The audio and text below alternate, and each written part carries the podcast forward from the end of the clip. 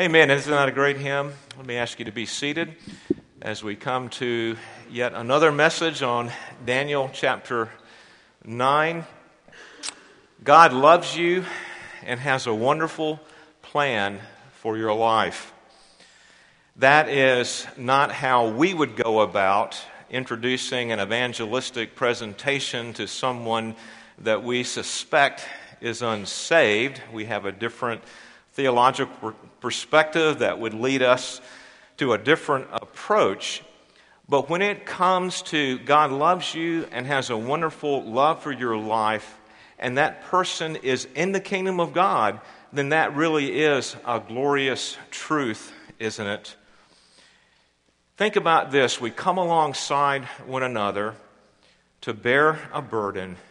And yes, we are to empathize with the sufferer. Yes, we are to sympathize. Uh, we are to listen. We are to serve.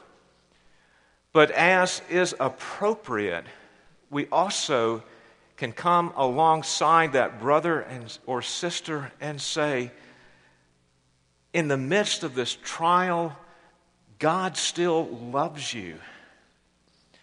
And though you may be struggling with his plan right now, he has good for you.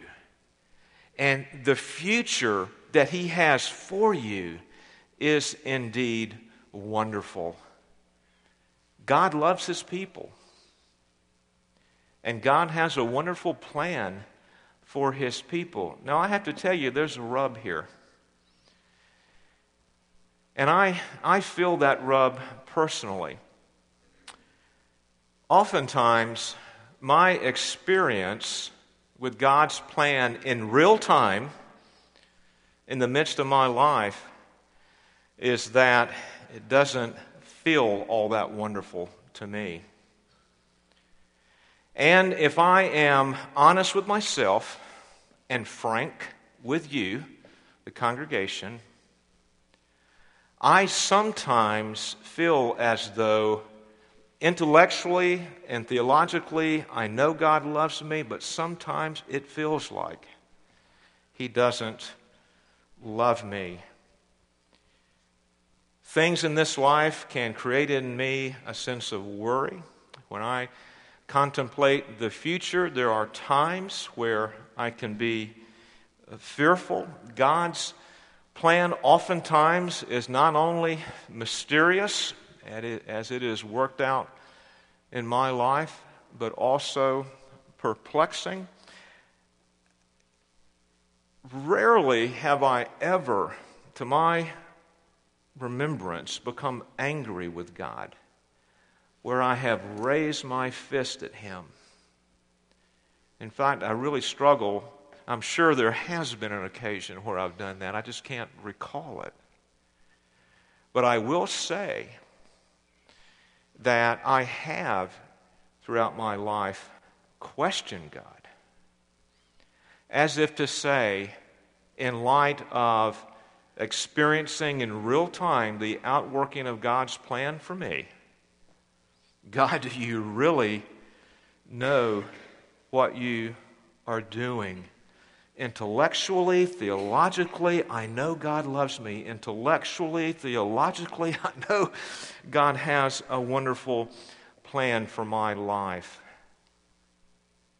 But do you, like me, sometimes struggle with it? Where it doesn't feel like God loves us? Where God's plan for us sometimes be quite open with you stinks.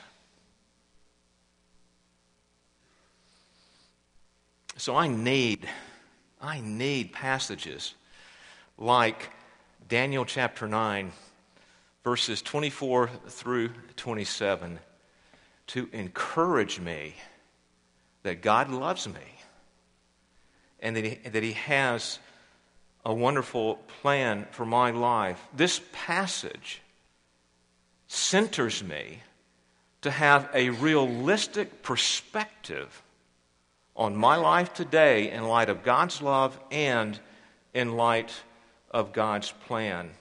And I tend to think that this is one of God's chief purposes in answering Daniel the way that he answered Daniel in these verses that are before us today, verses 24 through 27. In other words, God wanted Daniel to know God saying, Daniel, I love you and I love my people. And Daniel, I have a wonderful plan for you and for my people. Daniel, my beloved son, trust me. Now, what I want you to do, you don't have to say this, just think this. But I want you to take out Daniel's name and I want you to insert your name. God says, insert your name. I love you and my church. And I have a wonderful plan for you and my church. And my beloved, insert your name. Trust me with regards to the plan and the timetable that I have laid out. And that really is what we want to talk about uh, today as we look again to Daniel chapter 9. And just a brief review as we look at, at the chapter as a whole, we are reminded that Daniel prayed a prayer that is provided for us in verses 1 through 19. And really, the, the point of that prayer was Daniel petitioning God to show mercy, to forgive his sinful people yet again, and to fulfill the glorious promise that was the, really the focal point of Daniel's life to restore his people, to restore God's temple in Jerusalem, and to restore the city. And then last week, we came to God giving the purpose and the reason for answering Daniel. You remember that the angel Gabriel was dispatched by God, he swiftly came. Even before Daniel had said amen, the, the answer came in verses 20 through 23. And God said, Daniel, I am going to reveal to you knowledge and insight about the future, about this, this complete restoration that is my plan for you and the people of God. And by the way, Daniel, this plan that I have is much better than you can ever hope for or imagine. And the reason God gives, verse 23. And I hope last week, if you were here, that you didn't miss just how precious this was, where God said to Daniel, For you are greatly loved. Isn't that precious? Can manly men say precious? I hope that really impresses powerfully upon your heart and your soul. That if you are part of God's family through saving faith in Jesus Christ, the one who we've already sung about, the one whom we've already spoken about, the one who we've already celebrated about, God says, You are greatly loved. God loves you. And like Daniel, he shows Daniel that indeed he does have a wonderful plan. Now, this is one of the most difficult passages in all of Scripture. That's the reputation the 70 weeks passage has.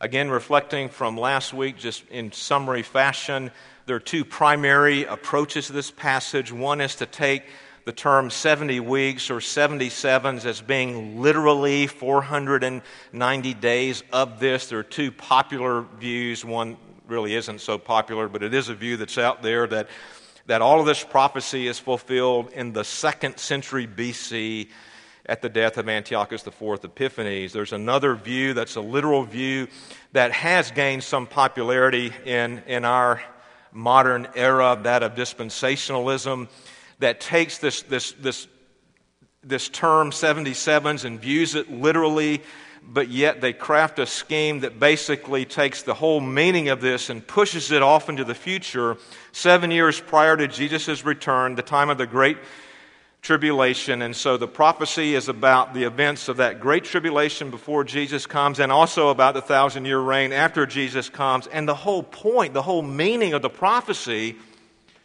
is the restoration of ethnic Israel. And so I believe, we believe in the more Reformed uh, tradition that this is very problematic, these, these literal views. The other prime, main approach is to take that term 77s or 70 weeks and to view it figuratively or symbolically. And, one, and even here we find some, some differences in how people understand that. One view puts the prophecy really pointing to 70 AD and the, the events in the first century with Jesus' first advent. Another view acknowledges the events of 70 AD, but thinks the primary meaning is, is in the, in the uh, days approaching the second coming of Christ. There's another view that sees this prophecy really being about the first advent of Christ and the events of 70 AD, but also looking beyond that uh, to his second coming uh, as well. And the reason I mention all of this is simply to show there's a lot of disagreement about the interpretation of this passage. And one of the sad things for me, and something I hope that I avoid as we spend time together this passage, is not to get caught up in all of the nuances and details and miss seeing Jesus. because it's a glorious passage about the ministry of Messiah and the hope that, that we have is God giving us really a glimpse into the future. So here's my perspective. This is where I, I roost, so to speak with regards uh, to this passage. The prophecy is about Jesus, Messiah. It is, it is about his first advent, and especially the events of 70 AD, but it's about events beyond uh, the first century as Jesus accomplished all the work necessary to establish the new covenant, the messianic age. And so, the scope of this passage, the scope of the 70th week, for example, extends even uh, further, even until, until the second coming of Christ, as it, as it shows us just how sufficiently Jesus has fulfilled all the Old Testament types and shadows that pointed to Messiah. Indeed, Jesus is Messiah, and the new covenant age has come. Let's read the text, chapter 9, verses 24 through 27. You can turn in your Bibles and read along with me or look it up on your iPhone. 70 weeks are decreed about your people and your holy city to finish the transgression, to put an end to sin and to atone for iniquity, to bring in everlasting righteousness, to seal both vision and prophet, and to anoint a most holy place. Know therefore and understand that from the going out of the word to restore and build Jerusalem to the coming of an anointed one, a prince, there shall be seven weeks. Then for 62 weeks it shall be built again with squares and moat, but in a troubled time. And after the 62 weeks, an anointed one shall be cut off and shall have nothing. And the people of the prince who is to come shall destroy the city and the sanctuary. Its end shall come with a flood, and to the end there shall be war. Desolations are decreed, and he shall make a strong covenant with many for one week, and for half of the week he shall put an end to the sacrifice and offering. Now, as we look at these three verses, I would suggest to you that what God is wanting Daniel to know the insight that Daniel had, or that God has for Daniel can be broken up into three primary insights. And one is God wanted Daniel to know something about his appointed timetable. Secondly, God wanted Daniel to know something about the necessary work to accomplish this complete restoration. And thirdly, God wanted Daniel to know the result of this work, and that is fulfillment of God's people being restored. Now, today we're just looking at the first point, the appointed timetable that God communicated very clearly to Daniel in the 70 weeks passage. Let us pray. Our Father, again, we come to this passage acknowledging that there's absolutely nothing in error at all with this passage. In heaven, this passage is abundantly clear, and if there's any problem with our understanding it, it's a problem with us, not with the author. And so we acknowledge the inerrancy and authority and perspicuity of your word and rest upon it. And so we come as those who are limited in knowledge, limited in, in skill and ability to interpret, but yet you've given us God the Holy Spirit to, to apply your word to our hearts and to illumine our hearts and minds to see what you would have for us in this passage. And so we ask God the Holy Spirit do that work today, we pray. In Christ's name, amen. When Renee and I were working through the process of deciding should we go to seminary or not go to seminary, and I've shared this story before, but I'll, I'm share it again. The, the, the question, is this the right thing to do, really plagued me. I mean, it was a huge step. My whole career in academics up to that time was to, was to prepare myself for a career in the sciences. And so going to seminary meant that I would have to give up what I had worked for so hard for all those years in school. And then, as I contemplated actually going to seminary, I thought, well, that's a scary proposition. I know a little bit more what's in store for me as a chemist. I know very little about what's in store for me as a seminarian. And so, as we were processing through that decision, I went to my pastor, Dr. Hoke, who's now with the Lord, and, and Don encouraged me, Tim, God has rarely shown me, said Don, his plan, even, even as little as two or three months in advance. I really, he's never given me a, a long term view of his, the details of his plan for me specifically. And he said, Pray, study God's word, get godly counsel, and then get moving. He said, You can't steer a parked car. That was the best advice I think I've ever gotten. you can't steer a parked car. That's so obvious. But at the time, I was parked, I was in reverse. and God used Don to really help me. And I think Don's statement to me really is a modern day paraphrase of Proverbs 3, 5, and 6. Trust in the Lord with all your heart, lean not on your own understanding. In all your ways, acknowledge Him and He will make your path straight. So Renee and I set off for seminary, went up to New England.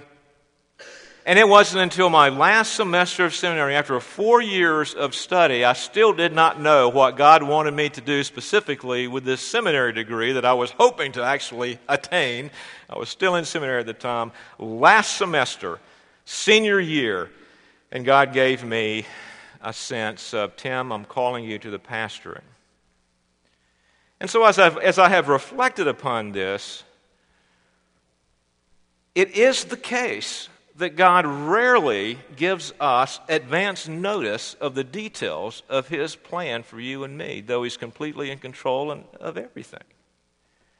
And so we have two options here. One option is to worry and fear, and the other option is what? To trust Him. Now, here's the Christian life we don't take one of those options. We take them both. We worry and fear and we trust God. I mean, have you ever come to that place? That's what I do most of the time. Let's just admit it. But I'm impressed as we look at Daniel with the detail and specificity that God provided for Daniel in this plan of restoration in the future. And God was not saying, Okay, Daniel, you're in the sixth century, and I'm going to show you what my plan is for the fifth century. The way I understand this passage is God is saying, Daniel, you're in the sixth century, and I'm going to basically show you my plan for human history. Now, that's long term planning, isn't it?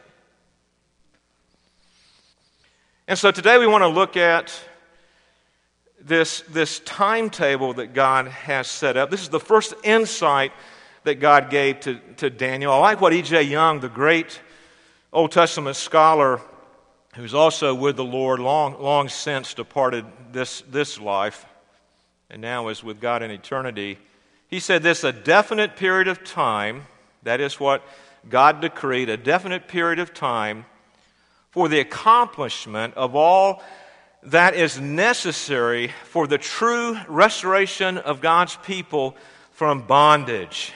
That's what God decreed. That's what God revealed to Daniel. And he revealed it in this phrase that has gotten so much uh, news and publicity in the, in the world of prophecy in our modern times 70 weeks. Of course, I prefer the term 77s because I understand that term being to be taken symbolically or figuratively, not days of weeks, but symbolically periods of time where God will work out the six things. He mentions in verse 24, the six works, let's say it now, the six works of Christ in verse 24, that he will work those things out during this decreed time period and the details of those six works of Christ are shown in verses 26 and 27, so there is a great deal of specificity here. But all of this, God is saying, Daniel, this is how I'm going to restore my people. In just these three verses, can you believe it? We have a panoramic view of the, the history of redemption. We could say that. And also, as we look at verse 25, we see that God seems to be indicating to Daniel that his plan is going to be worked out over three stages, three, three periods.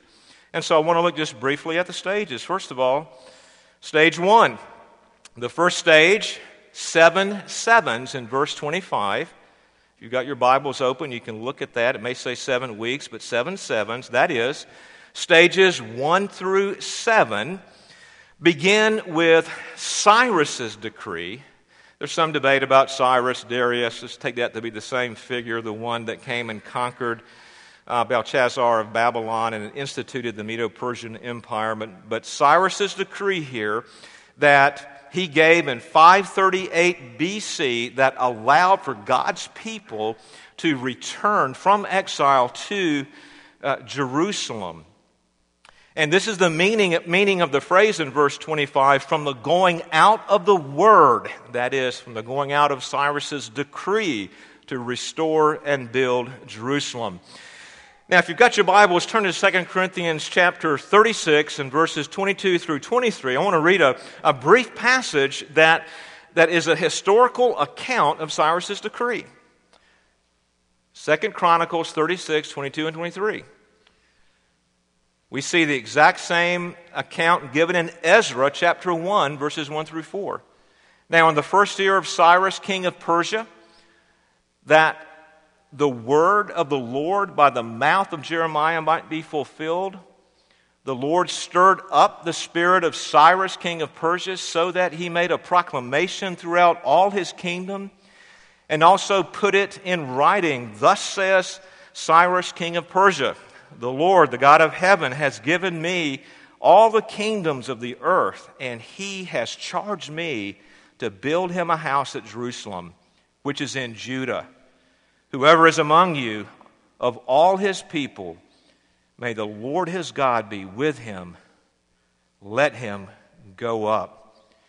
Again, the same account in Ezra 1 1 through 4. What a sovereign God we have that would take a secular leader like Cyrus and sovereignly use him as part of his timetable to bring about a complete restoration of his people.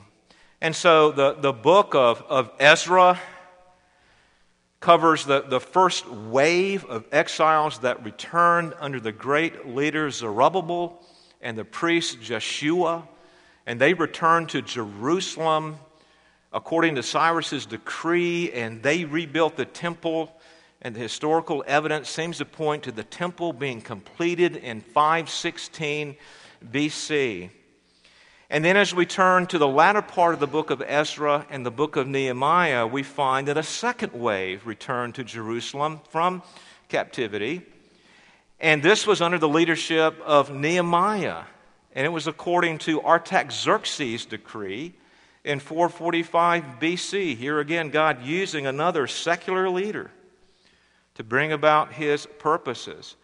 And of course, we, we know the story of Nehemiah who returned to rebuild the wall. And there's good evidence to point to the fact that by 400 BC, that the wall and the city had been completely restored, with the temple being there restored in the midst of that city. And so that's the first stage seven sevens, stages one through seven. But there's a second period, a second stage that we find in verse 25. After this restoration was complete, as we've already talked about in the time of Ezra and Nehemiah, the second stage of 62 sevens will come about. Look at verse 25. And the last part of verse 25 says, It shall be built again with squares and moat. The moat could refer to the wall being built as a moat as a defensive structure, the wall being a defensive structure. But nonetheless, you see that the city will be built up. The, the, the wall that made it a city and the squares where the populace could inhabit it but it says in verse 25, this will take place in a troubled time. Now, I immediately, when, when we read that passage and, and, and we hear troubled time, we immediately go to Nehemiah. You remember, if you study Nehemiah, that as they were trying to rebuild that wall, which they did by they returned in 445 BC, and the wall was completed in 445 BC. I mean, it was a, a, miraculous reconstruction project. But they were opposed at every turn, weren't they? the governors and the satraps and, and the local rulers, they were not at all happy with that wall being rebuilt. And they opposed Nehemiah. And God prevailed, didn't he? But I think it can be also applied that these were troubled times to the entire period of 62 sevens. And the period of 62 7 ends with the coming of the anointed one that we'll read about in just a moment in verse 26. In other words, from the, from the, the the decree of Cyrus all the way to Jesus coming, the people of God were in a troubled time. And they needed Messiah, didn't they? And now we come to the third stage. Seven sevens, 62 sevens, my math is correct, equaling 69 sevens. We have one more seven, the 70th week. We find that in verse 26. The 70th seven brings to conclusion the 69th week, and now the 70th week takes place. There's good reason to date the beginning of the 70th week with John's baptism of Jesus in the Jordan River. For John's baptism of Jesus in the Jordan was the commissioning of Jesus in his public ministry as Messiah. But regardless of the, the specifics of when you date the 70th week beginning, the point is the anointed one came, and that begins this final week in the prophecy that we have before us today.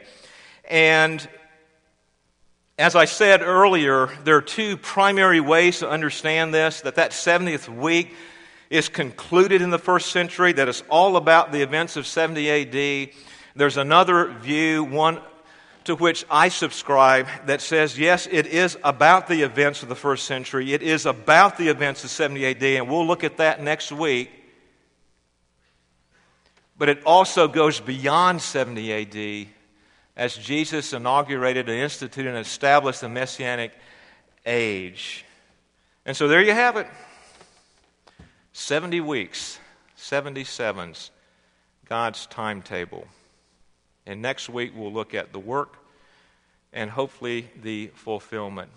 But I want to end our time today by simply, maybe not so simply, asking the question why did God want Daniel to have this appointed timetable, to have this schedule in, of history in his mind and in his heart?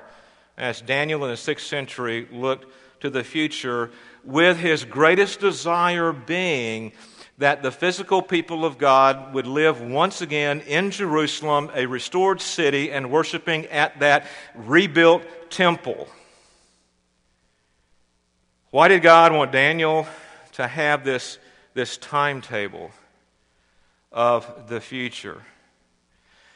As I said earlier about my seminary decision process, and maybe you have similar stories, God really doesn't give us oftentimes a whole lot of advance notice with regards to how He is going to specifically and particularly work out His, his plan. But let me say this God always gives us exactly what He wants us to know. What he gave Daniel was exactly what God wanted Daniel to know. And for us to know, by the way, because he's speaking to us today about this 70 weeks business. And I can say with full confidence that even though I even though I have a combination of worry and fear and trust as I contemplate the future, God gives me exactly God gives me the knowledge and insight about his plan for me in the future and his plan for the church in the future. He gives me exactly what he wants me to know. Do you have that same conviction? Somebody say amen. Do I need to wake you up?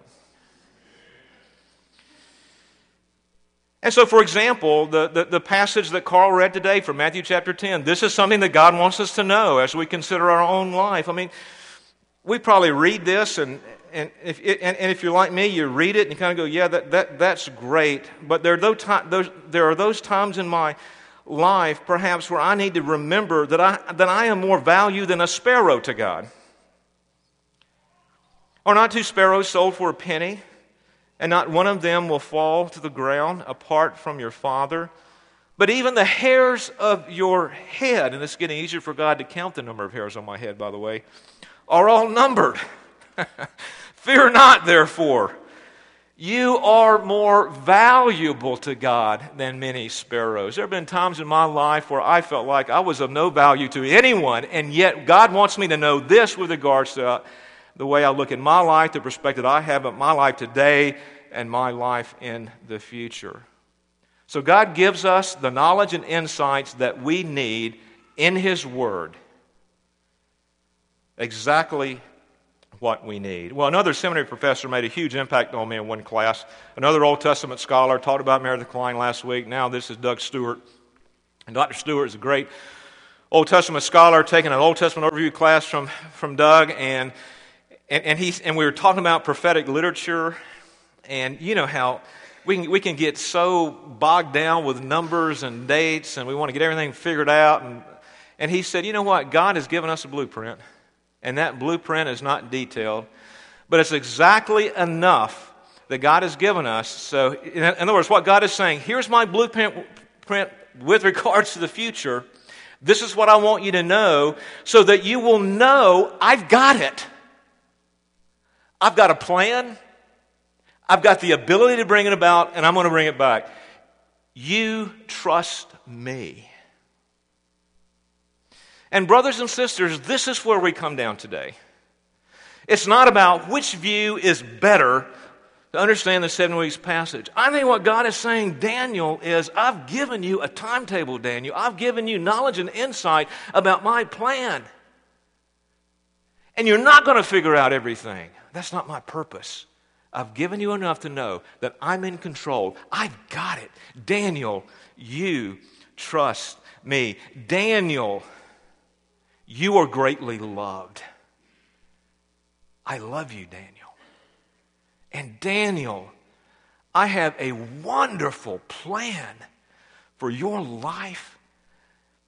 And that same plan is for all of my people. And my plan is a restoration that today you simply cannot comprehend, Daniel. It's greater than you can ever imagine. And now I want to ask you to do this. I want to ask you to take out Daniel's name and put your name in the blank. God says to you, fill in your name, I greatly love you and all my people. And I have a wonderful plan for you. as I do for my church.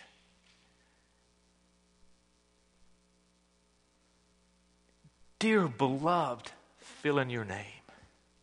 Trust me. Amen. Father in heaven, our prayer is simply to this. Forgive us of our worry and fear as we look to the future. Forgive us of our questioning that indeed you do have it. You've got a plan.